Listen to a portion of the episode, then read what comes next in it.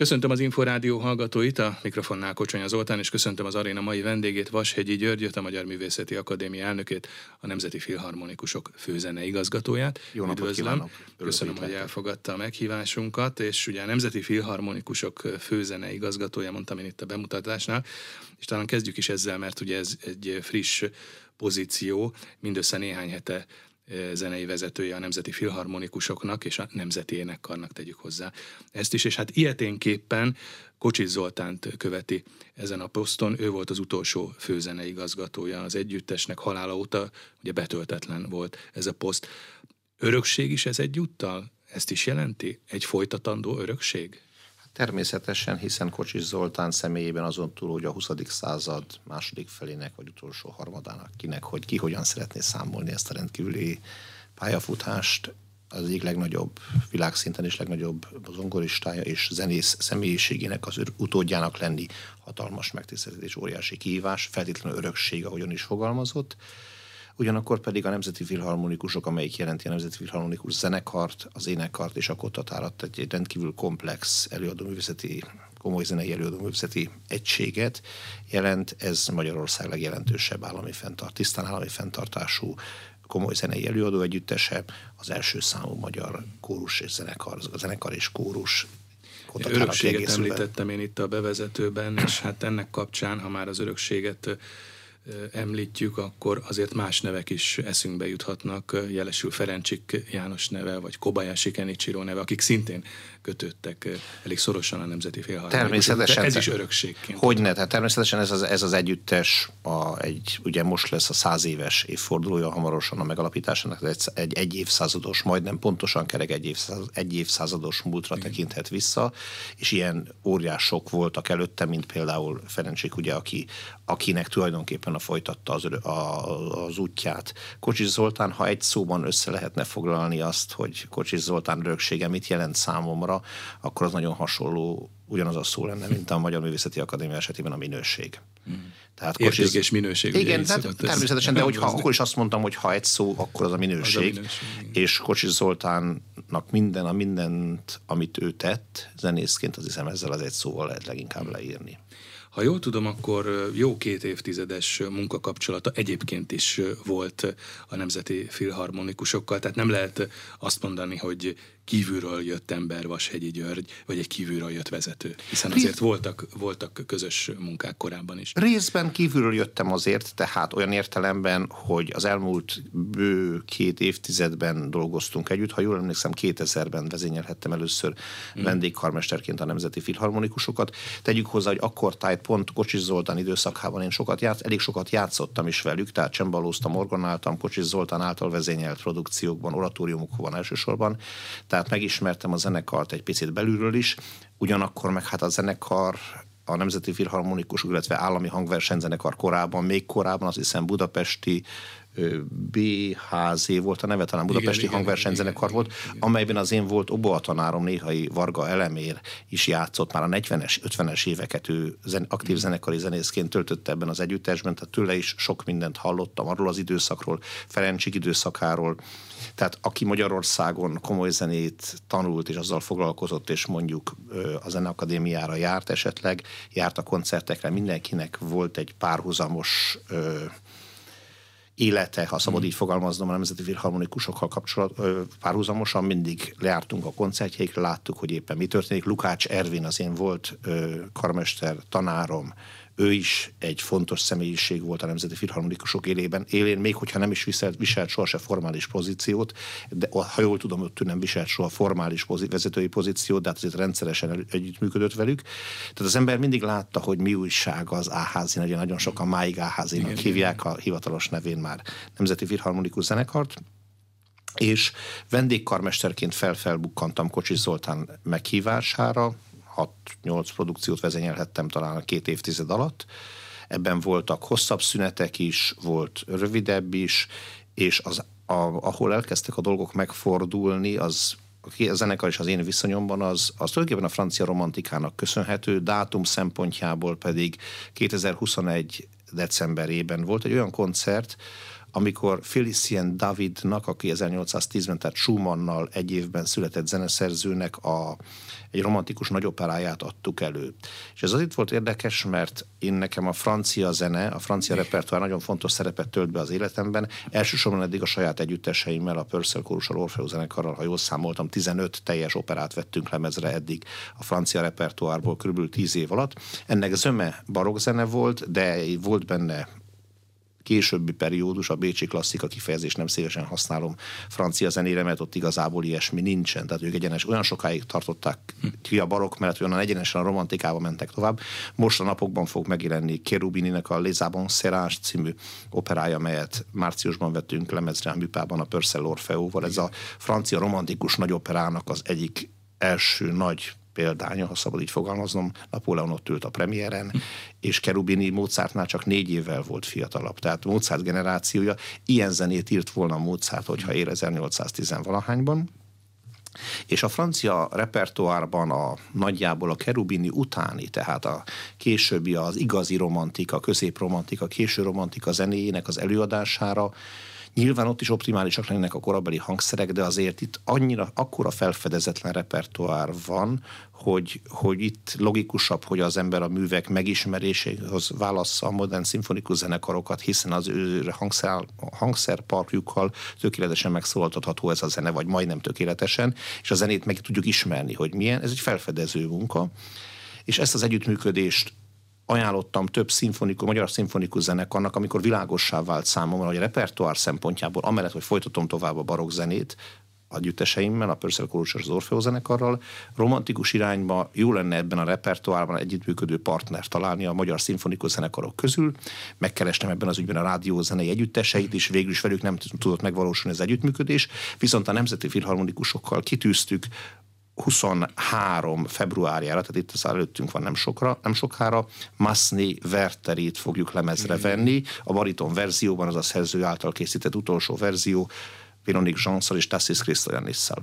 De egy ilyen lemezfelvételes produkció, egy ilyen projekt, az mindig egy nagy stressz és egy hirtelen szituáció, és szerettünk volna mindenképpen egy bevezető lépés, és erre választottuk ki ezt az operát a Nemzeti Filharmonikusok menedzsmentjével. Nagyon örültem annak, hogy ők nyitottak voltak erre a kezdeményezésre, és így lekötöttük ennek, ennek a Félicien David operának, ez egy csodálatos romantikus nagyopera ezernyolcszázötvenkilencből, amikor már a Tannhäusert próbálták, egyébként ugyanebben az évadban már ezzel párhuzamosan a Párizsi Operában, és ennek az operának elég jól sikerült a, a, az előadása, és nagy öröm volt a zenekar számára, számomra az, hogy a zenekar mekkora lelkesedéssel fogadta ezt a egyébként tényleg csodálatos zenét, tehát nagyon-nagyon szép zene, valami olyasmi, mint a Gounod Faustnak és a Verdi Don Carlosnak az egyvelege, de nagyon franciás zene. Szerintem Félicien David egy csodálatos zeneszerző, aki nagyon jól találta meg az összhangot a, a Bellini Donizetti féle olaszos vonal és az igazi francia tradíció között, egy nagyon tehetséges zeneszerző. Itt indult a dolog. Említette az imént azt, hogy ez egy felfedező munka, és hogy egy felfedező út. Ez azt is jelenti, hogy nagyon sok még a, a felfedezésre váró érték, ami akár még nem is ismert a hallgatóság körében, vagy egyáltalán ez a korszak, amit említett, és ez a zenei irányzat, ez... Ez idáig egy kicsit, hát mondhatjuk, hogy a mostoha gyerek volt a komoly zene egészén belül? Hát az egész világon ez egy ritkaság, és Magyarország meg nyilvánvalóan a német kultúrkörhöz közelebb áll, vagy német és olasz kultúrkörhöz közelebb áll, hogyha romantikáról beszélünk, ugye Verdi, Wagner, vagy Wagner-Verdi, a sorrend az már tetszőleges, de, de ha jól tudom, Berlioznak a trójaiak nem máig nem hangzott el soha Magyarországon. Berlioz főműve, hát ami nem feltétlenül hiba, mert ez egy nagyon jó lehetőség, hogy majd egyszer elhangozzék megfelelően, csak hát nagyon sok a felfedezni való. Nagyjából hasonló a helyzet egyébként romantika terén, mondjuk a francia romantika terén, ahhoz, ami a barokk zenében van, és az, amilyen munkát a Purcell Orfeóval mi az elmúlt harminc éven végeztünk, sok felfedezni való van itt is. Ez de együtt egy ilyen kutatómunka is kapcsolódik. Természetesen, ehhez, amelyhez csak akkor lehet sikeresen elvégezni, hogyha van az embernek megfelelő tudományos háttérrel is rendelkező partnere ehhez. Ezért a francia romantika esetében a Palazzetto Bru Zane, az a francia magánalapítvány, amely Velencében, Olaszországban ezt a munkát végzi, de nyilvánvalóan a Nemzeti Filharmonikusok irányítása egy sokkal sokszínűbb munka ennél, viszont ennek egy fontos szerete ez a kutatás. Még akkor maradva a Nemzeti Filharmonikusoknál, az érdekes azért ugye szóba került az, hogy azért volt egy immár két évtizedes munkakapcsolat és közös munkák, közös fellépések, és mégis egy titkos szavazást kért a személyéről, mielőtt elvállalta volna ezt a megbízatást. Ez bizalmi kérdés, vagy amolyan bizalmi ügy? Nem nagyon van erre példa talán a magyarországi gyakorlatban. Hát ugye ez úgy van, hogy valóban így történt. Tehát volt ez a bizonyos francia operának az előadás, amely nagy öröm volt, azt hiszem, mind a két fél számára. Én nekem nagyon jó emlék az a koncert, és nagyon örülök annak, hogy az em té vé en műsorára tűzte, ha jól tudom, huszonháromban ez el fog, le fogják adni a Magyar Televízióban. És a, ha jól tudom, a, ugye a Nemzeti Filharmonikus Zenekarnak Kocsis Zoltán halála után zeneigazgatója volt Hamar Zsolt, vele a munkakapcsolatuk valamikor kétezer-húszban megszakadt, és akkor a zenekar ebben a Covid-dal megnehezített, idő, erősen megnehezített időszakban próbált főzeneigazgatót, zenei vezetőt keresni magának, ha jól tudom, több karmester, kiváló karmester kollégámnak a neve is felmerült, folytak tárgyalások is, ennek a részleteit a menedzsment jobban ismeri nálam, de ezek nem vezettek eredményre, és én azon túl, hogy sok zenész kolléga, akivel ugye már a mondatokoknál fogva évtizedek óta ismerjük egymást, akár kollégák is voltunk sokfajta formációban, sokan kérdezték, hogy nem érdekelne engem egy ilyen munka. Mondtam, hogy én megtiszt... azt mondtam, amit most is gondolok, hogy megtiszteltetés számomra, ha dolgozhatom velük, de hát ez egy komolyabb feladat. Ha erre érkezett hozzám egy felkérés a menedzsment részéről április végén. És akkor végig gondoltam a dolgot, nagyon ha egy évvel korábban kaptam volna ezt a felkérést, akkor semmiképpen nem mondhattam volna rá igent, hiszen a Magyar Művészeti Akadémia elnökének lenni azért egy elég komoly kihívás. Mellette van a két saját együttesem, van a Haydneum, erről is talán majd egy pár Igen. szót ejtünk ebben a beszélgetésben. De szerencsés volt abban olyan értelemben ez a dolog, hogy kétezer-huszonkettő április végén kerestek meg ezzel a nagyon megtisztelő felkéréssel. huszonhárom novemberében jár le az em em á elnöksége. Igen. Második ciklusom, két ciklust lehet vállalni. Tehát és ebből egy év van. Ebből biztos egy bő egy esztendő van hátra, tehát menedzselhető ez a párhuzamos időszak, én úgy látom. És ahogyan a Magyar Művészeti Akadémia elnöksége is egy olyan szép és rendkívül megtisztelő felkérés, kihívás volt, amely az ember életében egyszer adódik, és az ember ezzel nem futhat el, úgy érzem. Ugyanezt éreztem a Nemzeti Filharmonikusoknál is. Viszont ez egy speciális helyzet. És május elején ezért kértem egy rendkívüli társulati ülést a zenekartól, majd ugyanezt megismételtük egy héttel később az énekkarral is, hogy beszélhessek arról, hogy részről előttük, hogy miért tartom ezt nagy megtiszteltetésnek, mit tudnék felajánlani, tehát hogy mennyi, mennyi koncertet, mennyi produkciót tudok egyáltalán vállalni. Például huszonkettő-huszonháromban nem túl sokat, hiszen teljesen kész van a zenei programom, az em em á elnökséghez is járulnak feladatok.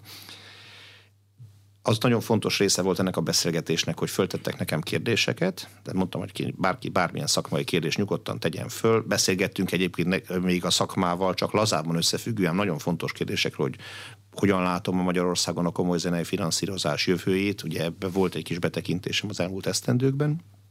Igyekeztem a elsősorban szakmai kérdésekre is, de mondom, mindenfajta más kérdésre is válaszolni, és utána én mondtam azt, hogy viszont azt szeretném kérni, hogy a legfontosabb feltétele annak, hogy én ezt a megtisztelő felkérést elvállalhassam, az, hogyha kapok egy meggyőző többséget, támogatást egy titkos szavazáson.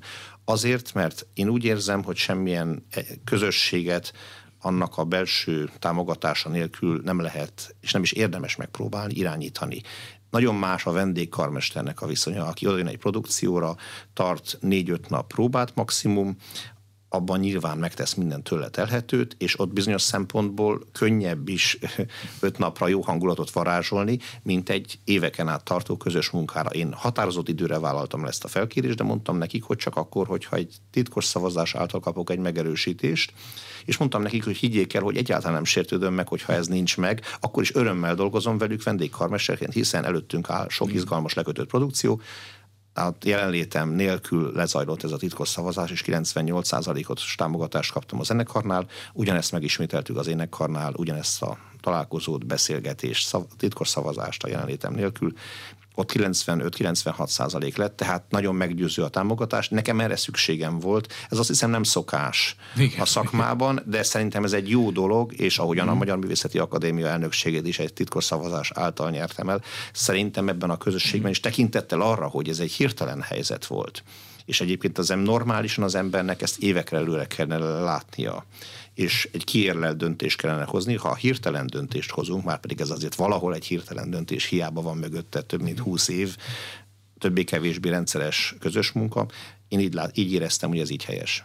Egy szimfonikus zenekar és egy kórus, ez nyilván komplex feladat, talán utalt is az imént néhány perccel ezelőtt erre, de az ad azért egyfajta, hát nem is tudom, szakmai muníciót, vagy szakmai útmutatást, hogy, hogy harminc évvel ezelőtt ön mégiscsak alapított egy kórusos zenekart, tehát egy hasonlóan működő az Orfeó zenekart és a Purcell kórust, és ezt azóta is vezeti és működteti.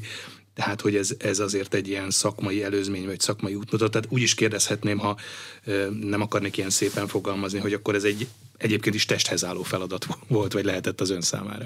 Amennyire a repertoár, amennyiben túl tudunk lépni a repertoárnak, azért kétségkívül a különböző voltán, hiszen én elsősorban barokk, bécsi, klasszikai és kor... hogy egy kórusos zenekarról van de szó. Hát természetesen, tehát ha valamihez értek, akkor az a repertoár az, amelyben kórus és zenekar együtt jelen van, ehhez elég szorosan kapcsolódik az oratórium repertoárhoz, az opera repertoár, tehát én ha mondjuk azt tudom mondani, sokszor megkérdezték, hogy ha választanom kellene az operák és mondjuk a szimfóniák között, akkor fájó szívvel, de az operákat választanám, mert az énekhang, emberi hang számomra nagyon-nagyon fontos, de ez megint elválaszthatatlan egy zene, a zenekar építés folyamatától, mert meggyőződésem, hogy az általam nagyon becsül, sokra becsült bécsi filharmonikus zenekar, amely számomra egyfajta ethalon a zenekari hangzásban, hozzám még közelebb áll a berlini filharmonikusok, amely szintén egy fantasztikus zenekarhoz képest a bécsi hangzás és a bécsi játékmód, és azt azért tartom kiemelkedőnek, mert ők napi szinten operát játszanak. Ők ülnek a Bécsi Állami Operaházban, a zenekari árokban, és az opera játék, az ember, ének, emberi hanggal való folyamatos együttműködés egy olyan rugalmasságot, egy olyan képlékenységet, olyan organikus játékmódot hoz értelemszerűen természetesen magával, ami számomra rendkívül szimpatikus, és ezért, ezért választottam, ezért, ha választanom kellene tulajdonképpen, akkor valószínűleg ezt választanám, de hát ez nyilvánvalóan egy része, megint azt mondom, a nemzeti filharmonikusoknak a repertoárjának. Nagyon örülök annak, hogy a kórus is úgy döntött, hogy szeretnének az én, én szakmai irányításommal dolgozni, és így a két együttesnek a évadtervét, repertoárját az eddignél valószínűleg szorosabban össze tudjuk hangolni, ami nem azt jelenti, hogy, hogy kis, eddignél kisebb hangsúlyt fog kapni a tisztán szimfonikus repertoár. A nemzeti filharmonikusok és nemzeti énekkar, ez is szóba került már, hogy állami fenntartású komoly zenei együttes. Ez az állami fenntartás, nem tudom, hogy főzeneigazgatóként egyáltalán mennyire van erre rálátásod, de ez az állami fenntartás egyúttal azért egy biztosabb, kiszámíthatóbb működést és feltételt rendszert is jelent egyúttal? Hát természetesen amennyiben az állam biztos, annyiban az állami intézmények olyan szempontból egy egyszerűsített képletet jelentenek, ha szabad így fogalmaznom, hogy az állam, amikor létrehozza egy saját intézményét, annak ad feladatot, a feladathoz rendelten ad költségvetést. Amennyiben ezek valamilyen okoknál fogva nincsenek arányban egymással, akkor az az államnak a felelőssége is, a intézménynek meg kötelessége jelezni, hogy a feladat ezen a módon esetleg elláthatatlan, és mivel művészetről van szó, komoly zenéről, előadó művészetről, a minőség a legfontosabb szempont. Tehát ennek kell mindent alárendelnünk, ne rejtsük véka alá, hogy egy borzasztó nehéz időszak előtt áll az egész, nem csak a magyar komoly zenélét, a magyar társadalom, de az egész Európa.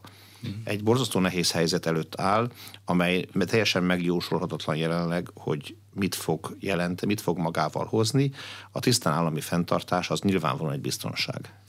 Most ősszel indult a Nemzeti Filharmonikusok kétezer-huszonkettő-huszonhármas évada, ugye jól emlékszem, szeptember végén egy évadnyitó műpabeli koncerted, ez úgy azt is jelenti együttal, hogy a főzeneigazgató számára ez most egy készen kapott évad, tehát majd vélhetően a következő, a kétezer-huszonhárom-huszonnégyes lesz az az évad, ami már az ön által megtervezett évad lesz.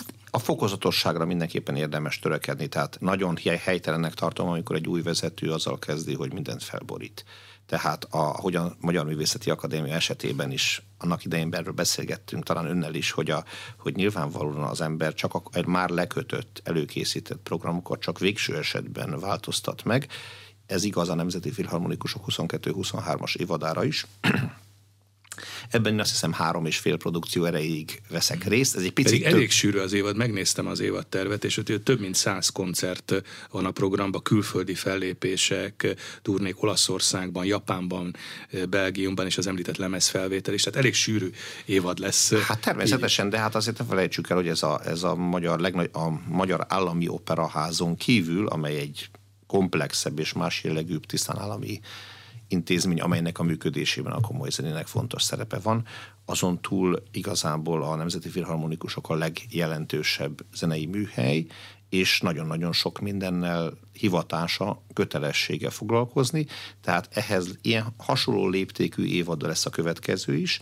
Most azon dolgozunk, hogy huszonhárom huszonnégyes évadnak a terveit mindenképpen ebben a naptári évben lezárjuk, és az a célom, hogy ennek a szezonnak a végén, tehát huszonhárom mondjuk május végéig készen legyünk huszonnégy huszonöttel is. Ez a... egy nagyon, bocsánat, csak egy, befejezném annyi, hogy ez egy nagyon komplex és sűrű feladat, de így remélem, hogy egy rövid átlátható idő alatt elérjük azt az előre tervezettséget, azt annak a mértékét, amely az európai zenei életben kívánatos. Hogyan látja egyébként, hogy a, az ön által megálmodott, vagy megtervezett, megtervezett következő évad, tehát ez a huszonhárom huszonnégy vagy a huszonnégy huszonötös évad azért az különböző lesz, vagy más lesz? Lesznek azért hangsúlybeli különbözőségek és eltérések vélhetően? Amikor megkaptam ezt a felkérést, illetve elfogadtam a, a meghívást, akkor utána elkezdtem ismerkedni azzal, hogy pontosan hogyan működik ez a zenekar, hiszen egész más vendégkarmesterként megjelenni egy programfüzetben, és az ember vezényel egy vagy két produkciót,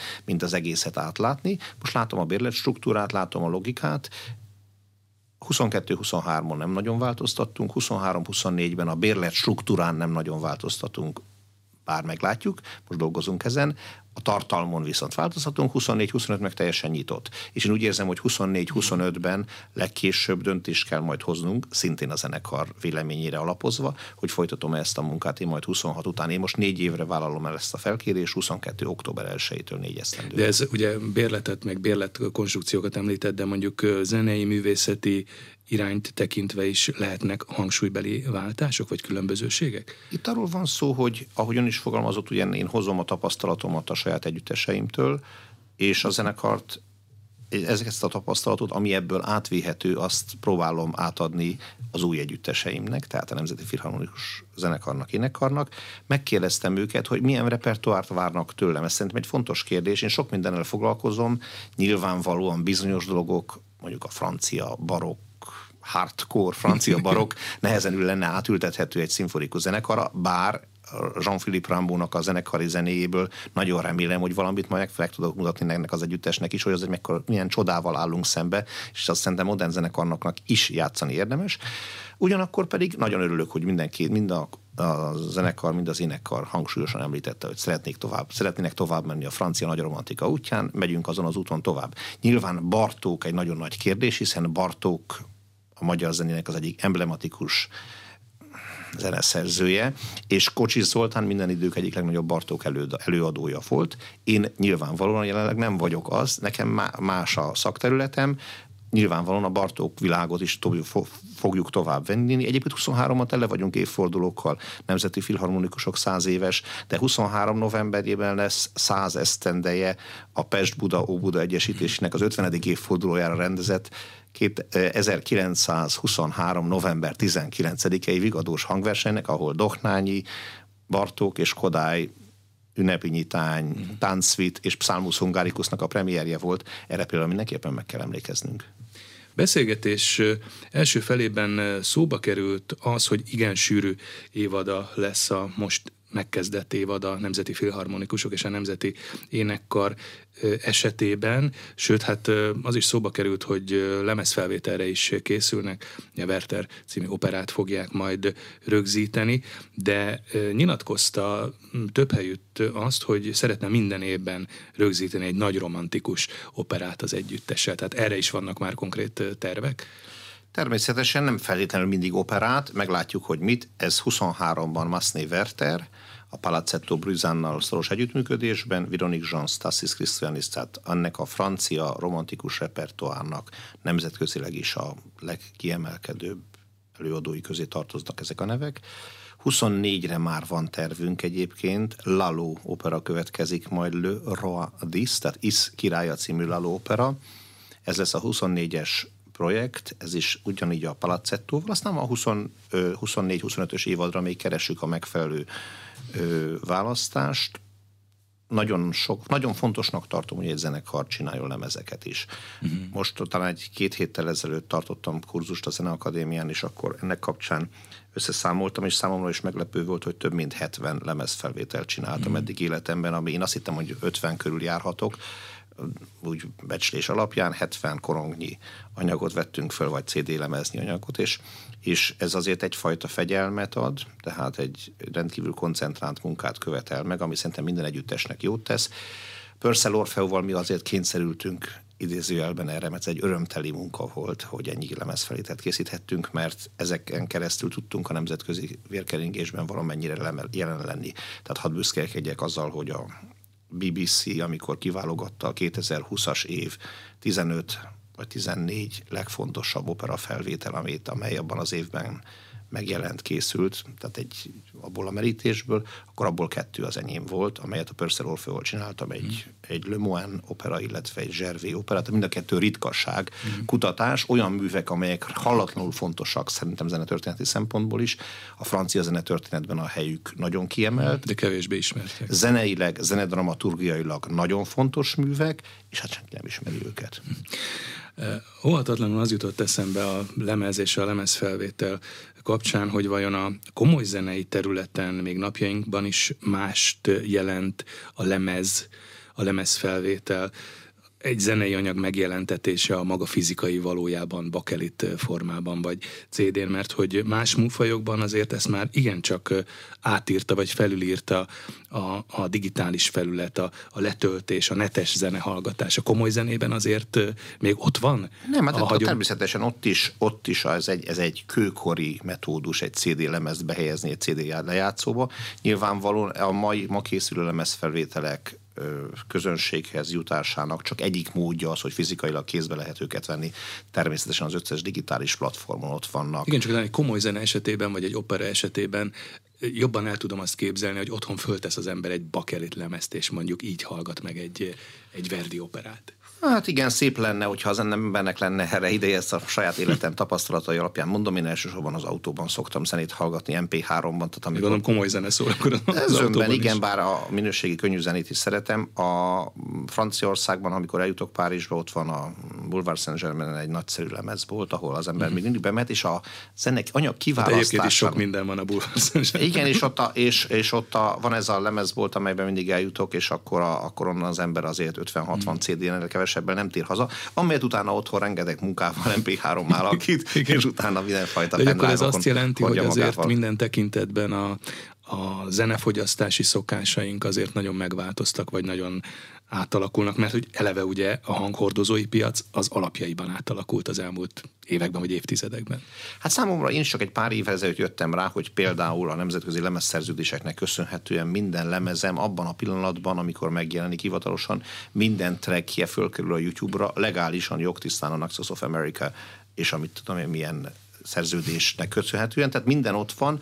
Ez a trackekbe széttagoltság azért ott nem annyira szerencsés. Én egyébként a, a Naxos Music Library-nek szoktam hallgatni, keresgélni, ott annak megvan az az előnye mondjuk a Spotify-jal szemben, hogy az ember le tud nagyon sokszor komplett librettókat pé dé ef-ben tölteni, műsorfüzeteket, ezek azért nagyon hasznosak, hogyha az ember szakmailag... Hát ezt úgy kézbe venni. Hát vagy egyáltalán el tudja az ember legalább egy képernyőn olvasni, igen, kinagyítva, mert ugye rosszabbul látja az ember apró betűket így, ahogy öregszik. Változnak az idők, de szerintem az a munka, hogy, hogy digitálisan hagyjunk nyomot a jövő számára arról, hogy, hogy mit találtunk, és esetleg fölkínáljuk a kutatásunk által föltárt műveket egy lehetőleg optimális zenei előadásban, hangfelvételben, koncertszerű előadás által mondjuk egy operasz esetében, hiszen az önben operákat vettünk föl. Ez a jövő számára inspiráció lehet például a színházak számára, amikor műveket keresnek. Lehet, hogy ez már nagyon elméleti, vagy egy kicsit a filozófia terepére vezető kérdés, de vajon ezzel párhuzamosan hogyan látja, hogy a, a kultúra, a fogyasztás is nagyon átalakult az elmúlt időszakban? Hát ugye most itt voltunk egy két éves, másfél-két éves pandémiás időszakban, ahol egyébként is arra kényszerültek a, a, a művészek, a kulturális intézmények, színházak, operák, hogy a digitális térbe helyezzék át a működésüket és a produkciókat.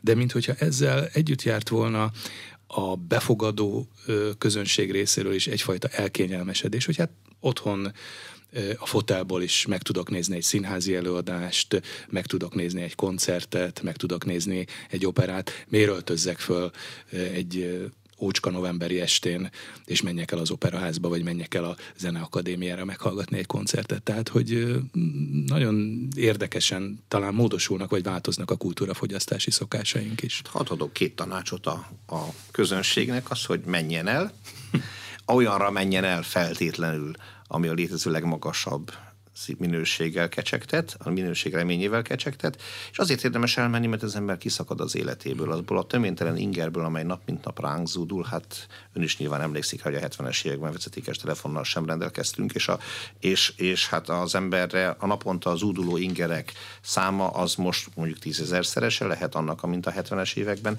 Nem hiszem, hogy az ember lény erre fel van készülve, vagy adaptálódni tud. Ehhez én most már be kell, hogy valljam, azért is rajongok a hosszú, mondjuk három órás operaelőadásokért, amelyeket néha vezényelhetek, mert legalább három órán keresztül nem, ér, nem, nem kell e-mailekkel foglalkoznom, nem kell felvennem a telefont, még kommunikálnom is viszonylag kevéssé kell, csak zene által kommunikálunk. Szerintem ez egyfajta oázist jelent az ember, a mai ember életében, és ezért érdemes elmenni, mert az otthon az ember bekapcsolja, kikapcsolja, elmegy közben, beszélget, fölveszi a telefont, ki kell szakadnunk ebből az életből, ezért van varázsa annak, hogyha elmegyünk egy, egy jó színházi előadásra, vagy egy jó koncertre, csak a legjobbra érdemes elmenni. Térjünk át akkor a Művészeti Akadémiára, Magyar Művészeti Akadémiára, annál is inkább, mert éppen a napokban tartotta közgyűlését a Magyar Művészeti Akadémia, és itt döntés született arról, hogy regionális munkacsoportok jönnek létre, ha jól tudom, akkor együttműködve a Magyar Tudományos Akadémiával, ugye hét központról van szó. Erről egyébként is beszélgettünk már talán a múltkor is, illetve készült itt az Inforádióban egy interjú Richly Gábor főtitkárral, aki szintén azt mondta, hogy ezt a Budapesten kívüli jelenlétet szeretnék erősíteni a jövőben. Ez azt is jelenti, hogy túlzottan Budapest központú volt ez idáig a Magyar Művészeti Akadémia működése vagy tevékenysége? Hát Magyarországon minden túlzottan Budapest központú, erről Trianon tehet, az összes második legnagyobb városunkat lényegében elcsatolták most kis túlzással. Tehát ha megnézzünk, én tegnap jártam Hódmezővásárhelyen és ezen a, ezen a vidéken, ugye Csanád megye, Makó, hát ezek, ezek, ezek látszik, hogy teljesen természetellenesen meghúzott határok, és eltüntették az ország jelentős részét, az ország fontos történelmi központjai tünték, csatolták el egy igazolhatatlanul szerencsétlen döntéssel. Most Magyarország erre úgy tudott reagálni, hát Budapest még vízfejűbbé vált az ország, Trianon hmm. következményében. Visszatérve a kérdésre, Magyar Művészeti Akadémia alkotmányos köztestület kétezer-tizenegy óta.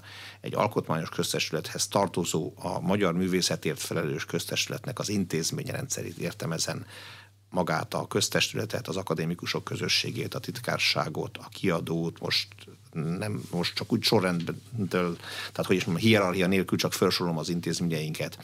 A Vigadót, a Műcsarnokot, a Kiadót, az Építészeti Múzeumot, ezeket a, ezeknek a, hogy is mondjam, csak az összeszervezése, egy ilyen intézményrendszernek a felépítése, ez Magyarországon csak Budapesten volt lehetséges. Ez az építkező munka tíz év alatt, Fekete György elődömelnök úr elképesztő munkát végzett, a köztestület hatalmas munkájával felépült ez az intézményrendszer. De hát a feladatunk az, hogy megszólítsuk az ország teljes lakosságát, és ugye van egy döbbenetes gap, tehát döbbenetes ö, tá, ö, árok, tátong az életszínvonalban, az é u-hoz vetített életszínvonal, Budapest való száznegyven százalék körül jár az é u-ra, teljes egészére nézve, magyar Budapesten kívüli Magyarország pedig negyven-ötven százalék, közel száz százalékos a különbség. Ezt a döbbenetes számot hallottam, ha jól emlékszem, Gulyás miniszter úr valamelyik sajtótájékoztatóján. Ez elgondolkodtató. Lépnünk kellett, ezt mindig is akartunk egyébként, amióta én elnök lettem, az, a Magyar Művészeti Akadémia elnöke, mindig szó volt erről, de most megtaláltuk, azt hiszem, Richly főtitkár úrnak köszönhető, új főtitkár úrnak a elgondolásaival sokat gondolkoztunk együtt, és hát logikusnak látszott, főleg ebben a mai forráshiányos helyzetben, hogy ne kezdjünk hozzá egy, a Magyar Művészeti Akadémia ne kezdjen hozzá a Tudományos Akadémiával párhuzamos vidéki intézményrendszer kiépítésének, székházak, ingatlanok vásárlása, felújítása, fenntartása súlyos tíz milliárdokat igényelne, amikor van egy csodálatos infrastruktúra, a Magyar Tudományos Akadémia, a nagy fa, amelyről annak idején a művészet ágát levágták sajnos, és most ugye új fa, a két fa nő egymással párhuzamosan a nagy, két, majdnem kétszáz éves Tudományos Akadémia, és a köztestület tizenvalahány éves Magyar Művészeti Akadémia. Szerencsére van egy nagyon jó együttműködés a két akadémia között, és ennek az is része, hogy nagyon hálásak vagyunk, hogy a Magyar Tudományos Akadémia segít nekünk abban, hogy használhatjuk az infrastruktúrájukat, és az öt Budapesten kívüli em té á centrumra, tehát Veszprémre, Pécsre, Miskolcra, Szegedre, Debrecenre, ez az ötre, ahol em té á székház van, ezen kívül két további központ létrehozásáról döntöttünk, Győr és Kecskemét, így a mai Magyarország egészét lefedő em em á regionális központok jönnek létre. Nagy öröm számomra, hogy mivel ez alapszabálymódosítást igényelt, amelyhez kétharmados felhatalmazás kellett a múlt heti közgyűlésen, tehát ez, ez a kétharmados szavazati arányt elnyerni egy új kezdeményezéshez, az nem mindig veszélytelen feladat. Nagyon megnyugtató és nagy öröm számomra, hogy több mint kilencven százalék az akadémikusoknak támogatta ezt az új kezdeményezést, amely egyébként egyelőre még nem jelent semmi mást, csak az, hogy döntöttünk arról, létrehozzuk ezeket a regionális munkacsoportokat. Ez a munkacsoport egyébként mit jelent, hogy mondjuk a, a az egyébként is a tagozatokba szerveződött akadémikusok a, mondjuk a a helyi kötődéseik révén ezekben a munkacsoportokban vesznek részt? A, a, a, tehát több kérdés van. A munkacsoport fogalmát, ami alapszabályunk úgy definiálja, hogy az a munkacsoport, amelyben mind a kilenc akadémiai tagozatból legalább egy-egy akadémikus részt vesz. Mm. Tehát azonnal van egy összművészeti jelleg, ami nagyon erősen jelen volt a Makoveci alapkoncepcióban, és a tagozatokra tagolódás, ami szükséges háromszáz akadémikus esetében, ugyanakkor mégis egy picit elzárkózást eredményezhet a különböző művészeti ágak között. Ennek ez feloldódik automatikusan egy ilyen munkacsoportban, akkor kezdenek ezek a munkacsoportok működni, most megalakultak, de akkor kezdenek el működni, amikor megvan ez a minima, ez a kritikus tömeg. Tehát a kilenc tagozatból legalább egy-egy akadémikus, önkéntes a csatlakozás, tehát minden akadémikus maga dönt, hogy kíván-e egy ilyen, van-e energiája, életkora, élethelyzete, egészségügyi állapotát, sok idős akadémikusról is beszélünk, megengedi-e számára, hogy ilyen munkában részt vegyen, önkéntes alapon kérjük az akadémikusaink segítségét, és minden akadémikus egyébként két csoportba is tag, tag lehet, ha akar, hiszen mindenki számos régióhoz kötődik Magyarországon, az élete, a származása, művészeti munkakapcsolatai által vannak olyan vidéki ö, működő, nemzetközileg is kiemelkedő művész akadémikusaink, aki mondjuk Szombathelyen él, de ugyanakkor pedig ezer év óta Kecskeméthez is kötődik mondjuk a szakmai műhelye által. Keszler Mária, Kossuth Díjas akadémikusunk például ilyen. Tehát mindenkinek az életében vannak tö- különféle Budapesten kívüli kötődések. Úgy érzem, hogy kötelességünk, hogy tegyünk valamit a, az a már említett hatalmas különbség Budapest és a Budapesten kívüli Magyarország kulturális művészeti ellátottságának terén mutatkozó különbség csökkentéséért. Nyilván nehéz idők jönnek a kulturális területen, és ennek már vannak is látható jelei a hétköznapokban és a mindennapokban.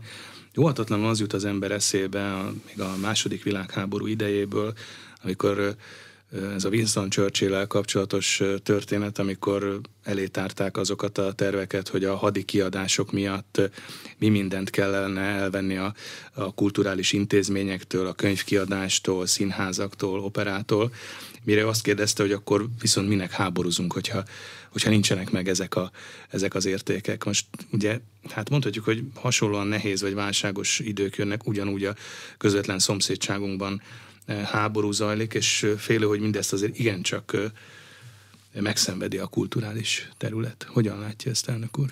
Winston Churchill egy zseniális személyiség volt, nagyon sok mindenben egyébként nem értek vele egyet, de ebben nagyon egyet értek vele, tehát a miért harcolunk, hogyha a kultúra és a művészet hátrányt szervez, szenvedne esetleg, miniszterelnök úrnak az álláspontja nagyon közeli Winston Churchilléhez ebben a vonatkozásban, tehát, tehát én úgy látom, hogy Magyarország és a magyar adófizetők a magyar kormányon keresztül eddig is erejükön felül támogatták ezt a szférát. Ennek a szférának ö, kötelessége, hogy az eddigieknél jobban szervezze meg magát, ezt elmondtam talán az első em em á elnök interjúimban is, talán éppen önnel is beszélgettünk erről, tehát még sok tennivaló van. A tanulság az az, hogy össze kell fognunk. Tehát ha valamikor, akkor most össze kell fognunk. A pénzbőség idején, amely azért, lássuk be, az elmúlt éveket egyfajta pénzbőség jellemezte a kultúra területén is, amivel nem azt akarom mondani, hogy mindenhová elég forrás jutott, mert nyilván nem, és mindenhová, mindenhol lett volna még rengeteg fejleszteni való, például ez a Budapest vidék ellentét, ezen a téren rengeteg a tennivaló, de az a, az a relatíve pénzbőség, amely sok helyen megvolt, az azt az illúziót és azt az emberi rossz tulajdonságot erősített, hogy mindenki mindent a saját erejéből, csak a saját módján, másokkal együttműködés nélkül akart megoldani, ennek most biztosan vége. Tehát csak ha együtt maradunk és összekapaszkodunk, akkor van esélyünk a túlélésre. Ezt nagyon figyelmébe ajánlom mindenkinek a kulturális területen. Az, hogy most véletlenül szűkebb esztendők jönnek, ez mondjuk az em em á mindennapjait, az em em á működését, a támogatási lehetőségeket, az ösztöndíj rendszer fenntartását miként érinti, mert itt a e, október elejé közgyűlésen Richly Gábor főtitkár számszerűsítve is mondott adatokat, és például ebből az derült, hogy a rezsiköltségek és az infláció egy ilyen húsz-huszonöt százalékos megtakarítást kényszerít ki az em em á esetében, és jövőre hát nyolcszorosára nőhet a rezsikiadás vagy a rezsiköltség, ez azért az em em á-t is nehezebb helyzetben. Hát természetesen, de azért az em em á relatíve jó helyzetben van, alkotmányos köztestületként, meg nagyon kiváló forrásokkal rendelkezik, tehát igazából a magyar művészeti kulturális élet sok szereplőihez képest mi relatíve jó helyzetben vagyunk, ez egy felelősséget is jelent, hogy a forrásainkkal hatékonyan gazdálkodjunk, ezen vagyunk, ugye nagy az új kormányzati struktúrában, amely a huszonkettes parlamenti választások után felállt, a kultúrának van újra minisztériuma, van minisztere Csák János miniszter úr személyében, akinek minden, természetesen minden tám, szakmai támogatást és, és művészeti életre, művészetre vonatkozó szakmai muníciót nagy örömmel és készséggel megadunk. Miniszter úrral a kormány döntési, a parlament döntésének megfelelően jelenleg társelnökei vagyunk a Nemzeti Kulturális Tanácsnak, és egy szoros partneri viszony természetes számunkra, amelyben a magyar kormány felé a Magyar Művészeti Akadémia elsődleges partnere nyilván a Kulturális Minisztérium, az új minisztériumon keresztül, Kulturális és Innovációs Minisztérium. Nagyon sokrétű feladat hárul erre az új minisztériumra, és minden segítséget természetesen, ami rajtunk áll, megadunk. Minden, a, a miniszter úr, ha jól tudom, hozzálátott a párhuzamosságok felszámolásának, ami például a kultúra, kultúra és művészet terület, támogatás területén szerintem egy régóta hmm. ö, szorgalmazott feladat, de most létkérdés, hogy ezen a területen előbbre lépjünk, mert a források szűkülnek, és azokat hat, hatékonyabban a szűkülő forrásokat csak a párhuzamosságok kiküszöbölésével lehet felhasználni. Van itt még egy fontos és érdekes, izgalmas terület, jelesül a Haydneum.